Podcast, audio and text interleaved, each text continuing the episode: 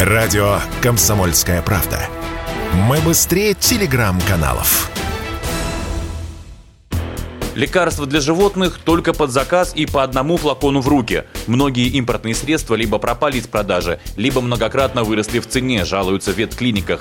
При этом зачастую эти препараты практически ничем не отличаются от человеческих аналогов, продающихся в любых аптеках. Но применять их для животных можно лишь не совсем легально, нет соответствующих протоколов. Решить эту проблему планируют в парламенте. Первый зампред Комитета Госдумы по экологии Владимир Бурматов внес законопроект о расширении перечня ветпрепаратов препаратов. Вот что рассказал Владимир Владимирович Радио КП.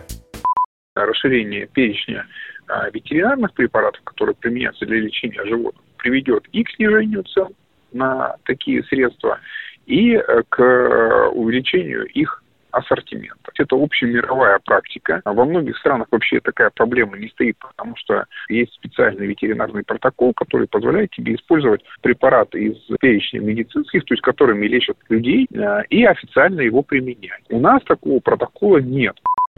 На сегодняшний день 80% препаратов, которые используют в ветеринарной медицине, импортные. Но ветеринары с серьезным дефицитом пока не столкнулись. Пользуются докризисными запасами, сказал Радио КП Александр Васильев, глава клиник для животных.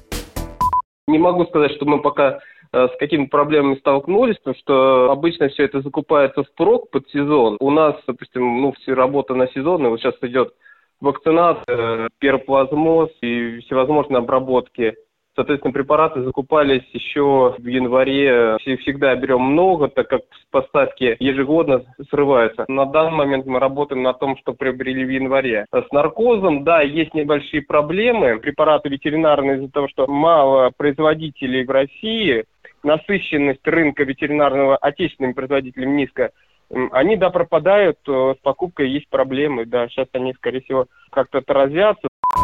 Тем временем в Россельхознадзоре сообщили, что поставки медикаментов в Россию не прерывались. Ожидается, что ажиотажный спрос пройдет и, скорее всего, все ветеринарные препараты вновь будут на прилавках. Василий Кондрашов, Радио КП.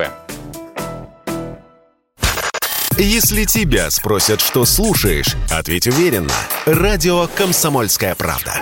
Ведь Радио КП – это самая топовая информация о потребительском рынке, инвестициях и экономических трендах.